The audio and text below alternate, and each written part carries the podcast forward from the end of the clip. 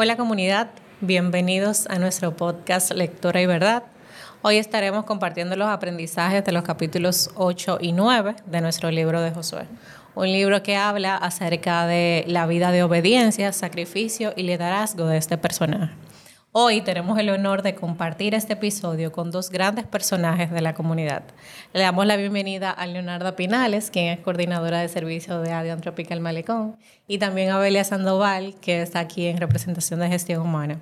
Es un placer para nosotros tenerla aquí el día de hoy, gracias por decir que sí y querer compartir con toda la comunidad un poquito acerca de sus aprendizajes con relación al libro. ¿Cómo se sienten? Muy bien, gracias a Dios. ¿Y tú? Qué bueno. Todo bien, Belia, gracias a Dios. ¿Y tú, Leonardo? Muy bien, gracias a Dios. Qué bueno. Ya para comenzar, el capítulo 8 habla acerca de el día que los corazones se volvieron como agua. Y a mí particularmente me llamó muchísimo la atención el título del capítulo, porque tú tienes que leer el capítulo para poder entender a qué se refiere el título. Entonces, Belia, yo te pregunto, ¿a qué se refiere el título y por qué en el capítulo se considera que Josué fue víctima de su propio éxito? Bueno, como tú dices, hay que leer todo el capítulo como para entender por qué el título. Josué viene de ganar una gran batalla, que es conquistar la ciudad de Jericó, y seguía encaminado a la misión que le había encomendado Dios, de seguir conquistando otras naciones para el pueblo de Israel, para la heredad de Israel. Antes de intervenir, como es de costumbre, ellos enviaron a sus espías. Y él se confió, no está mal, pero él se confió únicamente en el criterio, en el consejo de esos espías. Le dijeron, es un pueblo pequeño, no fatigues a tu pueblo, envía 2 o 3 mil hombres. Como quien dice, no te sacrifiques. No te sacrifiques. Eso es fácil. Uh-huh. Si ya venimos de ganar una batalla grande, eso es fácil. Como decimos nosotros, es una papita. Entonces, él se confió de ese consejo. No buscó asesoría de Dios, o sea, no lo consultó con Dios lo que tenía que hacer y se llevó solamente de ese consejo. Entonces, cuando entran a la ciudad de Ai, lo primero que hacen es matarle a 36 hombres, de sus 2.000 o 3.000 que representan un número grande. Llevan pérdida. Y una pérdida grande para su tribu. Uh-huh. Entonces, salieron de la ciudad asustados, apabullados, humillados, porque un pueblo más pequeño empezó ganándome. Claro. Y me aplastó. Entonces ahí se dio cuenta Josué de que él intervino a esa ciudad sin la aprobación o sin el consejo de Dios. El capítulo dice que después de salir de ahí, ellos se rasgaron los vestidos, como es costumbre, como era costumbre en Israel, se rasgaron sus vestidos, se postraron en tierra y ceniza y bajaron su cabeza. Entonces él empezó a clamar a Dios. Lo que tenía que hacer al inicio, lo estaban haciendo al final. Lo que tenía que hacer al inicio, lo hicieron al final. Él se dio cuenta de que él, por su afán de seguir conquistando, eso fue que le mandó Dios, pero se olvidó de Dios. Exacto. De conquistar otras naciones, él se olvidó del plan original. O sea, que entendemos y sabemos que nunca es bueno confiarnos porque pueden pasar cosas que luego podamos lamentar. Entonces, Leonardo, hay una frase en el libro que dice, únicamente la obediencia tiene derecho al mando. Entonces, te pregunto, ¿cómo podemos traducirla y con qué frase de la cultura podemos relacionarla? Bien, sí. Bueno, tenemos que ser siempre obedientes, tenemos que... ya que si nosotros obedecemos, somos obedecidos también. Entonces, en el tema de la cultura, lo podemos referir a siempre a la plataforma del amor. Podemos decir que está el respeto, la consideración y la verdad, ya que eso va mucho de la mano cuando somos obedecidos. O sea, yo lo relaciono mucho con el tema de moderar con el ejemplo. Porque eso también genera cierta autoridad a ti. Cuando tú le exiges a otra persona el deber de hacer ciertas cosas, pero tú no las cumples, el otro no tiene, vamos a decir, que la inspiración de hacerla porque no las ve en ti. Entonces yo lo relaciono también muchísimo con la parte de modelar con el ejemplo. Y obviamente el que obedece es que tiene el derecho a poder enviar a otros porque ya obedeció de otros. Belia, los líderes no tienen que ir tan rápido, dice el libro. que se olviden de poner a Dios en primer lugar, que fue el error que Josué cometió contra Jai. Entonces, ¿qué pasa cuando vamos tan rápido y se nos olvida poner a Dios primero en nuestra vida? Lo primero es que nosotros tratamos de ayudar a Dios, y Dios ya tiene un plan. Uh-huh. Y los planes lo cumple Dios. O sea, Él tiene un pacto con nosotros. Él sabe de antemano lo que va a suceder.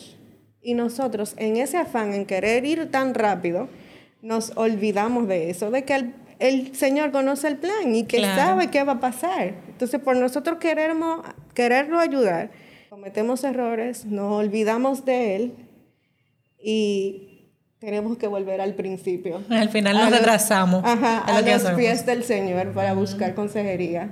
Y eso aplica para todo en la vida. Eso aplica para todo. O sea, Dios siempre debe ir delante. Entonces, ¿cuál ha sido el mayor aprendizaje que les ha dejado de manera particular este capítulo? Comenzando contigo, Leonardo. Bien, bueno, en ese caso me ha dejado de que tenemos que siempre, antes que todo, poner a Dios, antes de tomar cualquier decisión, tenemos que consultar con Dios, tenemos que dejarnos orientar por Él, ya que Él es el que nos va a orientar de la manera correcta. Y el que lo sabe todo. El que lo sabe todo. Amén. ¿Y tú, Belia? Sí, voy con Leonardo. O sea, hagamos lo que hagamos, el plan de Dios se va a cumplir. Es así, totalmente. Ya para entrar al último capítulo que vamos a tratar en este episodio, llamado Misión Cumplida, hay una frase que a mí me llamó mucho la atención, Leonardo, que dice: nadie tiene otro derecho que el de cumplir su deber. ¿Con qué tú lo relacionas o cómo tú lo interpretas? Bueno, el derecho que todos tenemos es cumplir con nuestro deber, y yo lo veo mucho desde la parte de que si yo cumplo, yo tengo el derecho de exigir otras cosas. Porque ese es mi primer deber, el cumplir con lo que yo tengo que hacer. Exactamente, el cumplir con, ya tanto si es en el ámbito laboral, cumplir con las tareas, con los mandatos, para que así puedan, si cumplimos con el deber, los demás van a cumplir. Eso es lo que yo entiendo. ¿Okay? Y con todo en la vida. Uh-huh. Belia, no hay nada mejor para un líder que decir al final de su camino, misión cumplida. Aún sin poseer todas las tierras, ¿podemos decir que Josué cumplió su misión? Sí, Josué cumplió su misión. Él fue un hombre muy esforzado. Inclusive en el libro, en la Biblia, hace referencia a que él es un guerrero de Jehová. Que él, a pesar, o sea, tuvo muchas tierras que conquistar, muchas guerras. Él nunca pidió vacaciones. No es tan mal pedir vacaciones. Aún de viejito, dijo, yo sigo. Aún de viejito, yo sigo. O sea, en el sentido que era un hombre muy esforzado, que a pesar de, o sea, es lo que implica una guerra es muy grande. Ajá. Entonces, él, a pesar de todo lo que vivía en batalla, él seguía pidiéndole a Dios. Incluso hace referencia de que él iba a intervenir un pueblo que... de que se había vuelto aliado, porque ellos se habían dado cuenta que ellos eran muy poderosos. Ajá. Entonces, había un enemigo que lo iba a intervenir al que era aliado, y él le pidió a Dios, a Jehová, que alargara el día. O sea, ellos tenían ya 48 horas en batalla. O sea, 48 horas en batalla. O sea, no estoy diciendo que no necesitemos nuestro descanso, pero que era un hombre que a pesar de ir a la guerra, de las adversidades, era un hombre muy comprometido, comprometido con la misión que le habían encomendado. Así es. Leonardo, ¿a qué se refiere la frase «Nuestro trabajo como colaboradores de Dios no consiste en terminar la obra de Dios»? Solo podremos cumplir nuestra misión aquí y ahora. La obra de Dios solo la termina Dios. Bueno, a eso se refiere. Me gustó mucho el capítulo de Josué, donde él trabajaba sin descanso, hora extra, pero que tenía él en su mente de que él quería, ¿verdad? Su misión era, ¿verdad? La gran satisfacción de él era cumplir con la misión que él tenía. Uh-huh. Entonces, a veces eso nos pasa, que nosotros en el trabajo trabajamos horas extras sin descanso, pero no hay mayor satisfacción cuando uno ve que los objetivos fueron cumplidos. Sí, sobre todo porque la obra de Dios es mayor que nosotros, sí, y nosotros somos seres limitados, y quizás después de tu existencia Dios continúa haciendo esa obra, y eso fue lo que pasó con Josué. Él cumplió su tarea, que fue la tarea que el Señor le ordenó, pero ya luego de el pueblo tenía que seguir con esa misión que Dios tenía para el pueblo de Israel, que era una promesa que le había hecho. Entonces, yo también considero que tiene que ver mucho con nosotros hacer lo que nos toca hacer en el momento que Dios nos ordena y no apegarnos tanto al resultado final, porque el resultado final tiene que ver más con Dios. Belia, ¿a qué se refiere la frase casi siempre los milagros de Dios ocurren cuando llevamos puesta la ropa de trabajo?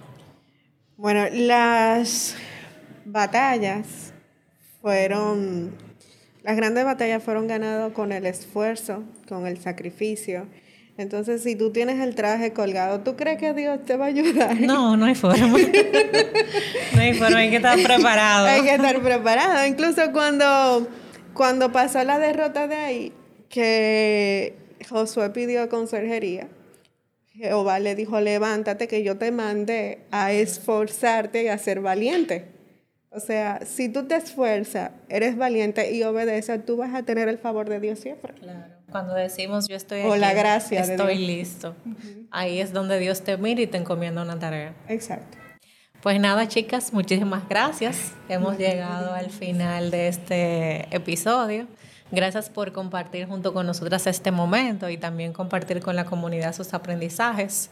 Gracias a cada oyente que escuche los episodios de Lectura y Verdad. Les invitamos a escucharlo, compartirlo y reflexionar sobre los aprendizajes que compartimos aquí. Pueden encontrar este episodio y los demás en todas las plataformas internas y todas las plataformas de podcast.